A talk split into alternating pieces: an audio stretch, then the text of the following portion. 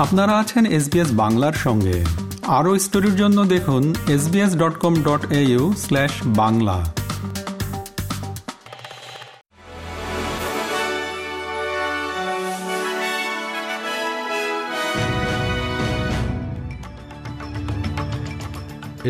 Bangla. আজকে শীর্ষ খবরে সবাইকে আমন্ত্রণ জানাচ্ছি আমি শাহান আলম। আজ বৃহস্পতিবার ত্রিশ নভেম্বর দু হাজার তেইশ সাল। প্রথমেই অস্ট্রেলিয়ার খবর। গুরুত্বপূর্ণ জলবায়ু পরিবর্তন বিষয়ক আলোচনার জন্য দুবাইতে বিশ্ব নেতারা মিলিত হয়েছেন, যেখানে অস্ট্রেলিয়া গ্রিন হাউস গ্যাস নির্গমন কমাতে যথাসাধ্য চেষ্টা করছে তা দেখানোর জন্য চাপের মধ্যে রয়েছে। নিঃসরণ সম্পর্কিত সর্বশেষ জাতিসংঘের প্রতিবেদনে সতর্ক করা হয়েছে যে বিশ্ব উষ্ণায়নের দুই দশমিক পাঁচ থেকে বেড়ে দুই দশমিক নয় ডিগ্রি সেলসিয়াসের দিকে ধাবিত হচ্ছে, যা প্যারিস জলবায়ু চুক্তির এক দশমিক পাঁচ থেকে দুই ডিগ্রি লক্ষ্যের চেয়ে অনেক বেশি।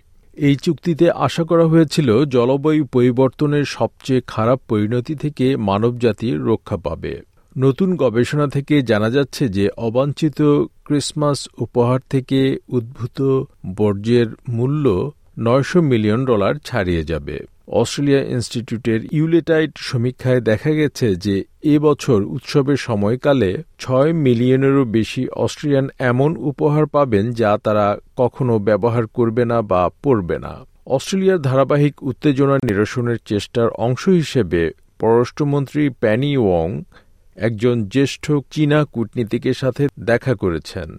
সিনেটর ওয়ং বলেছেন, চীনের আন্তর্জাতিক যোগাযোগ বিভাগের প্রধান লিউ জিয়ান চাওয়ের সাথে তার বৈঠকে দ্বিপাক্ষিক সম্পর্ক কনসিউলার মামলা, আন্তর্জাতিক আইন মেনে চলা এবং আঞ্চলিক নিরাপত্তা নিয়ে আলোচনা হয়েছে। এবার মধ্যপ্রাচ্যের খবর।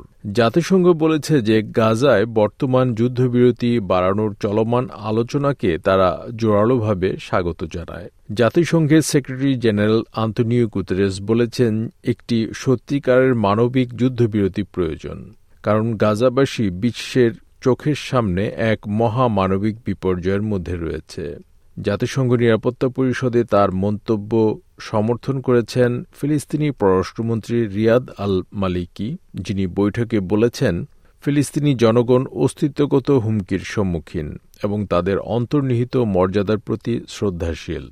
কিন্তু জাতিসংঘে ইসরায়েলের রাষ্ট্রদূত গিলাদ এরদান বলেছেন, এটা ততটা সহজ নয়। এবার ভারতের খবর। কেন্দ্রীয় মন্ত্রীদের দু হাজার চব্বিশ সালে লোকসভা নির্বাচনের প্রস্তুতি শুরু করার নির্দেশ দিয়েছেন প্রধানমন্ত্রী নরেন্দ্র মোদী। দেশের সর্বস্তরে কেন্দ্রীয় সরকারের বিভিন্ন প্রকল্পের প্রচারের জন্য ভারত সংকল্প যাত্রা শুরু করেছে মোদী সরকার। সেখানে কেন্দ্রীয় মন্ত্রীদের যোগদান করতে বলেছেন তিনি। খবর, কলকাতার দৈনিক আজকালের।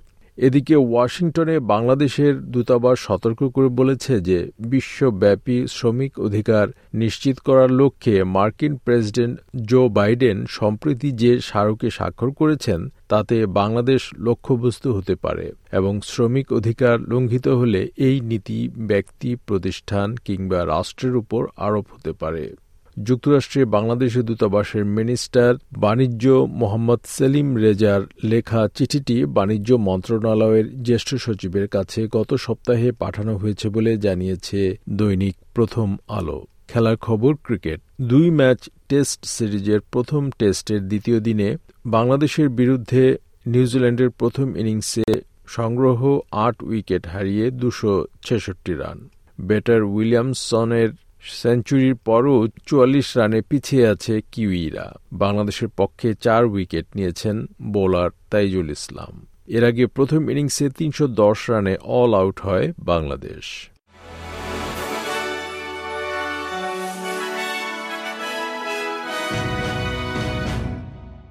শ্রোতা বন্ধুরা, এই ছিল আমাদের আজকের শীর্ষ খবর। এসবিএস বাংলার প্রতিদিনের সংবাদ নিয়ে আমাদের আরও পডকাস্ট শুনতে ভিজিট করুন SBS dot com dot A U forward slash Bangla. আপনাদের সাথে ছিলাম আমি শাহান আলম। সবাইকে শুভকামনা। এরকম স্টোরি আরও শুনতে চান, শুনুন Apple podcast Google podcast Spotify কিংবা যেখান থেকেই আপনি আপনার পডকাস্ট সংগ্রহ করেন।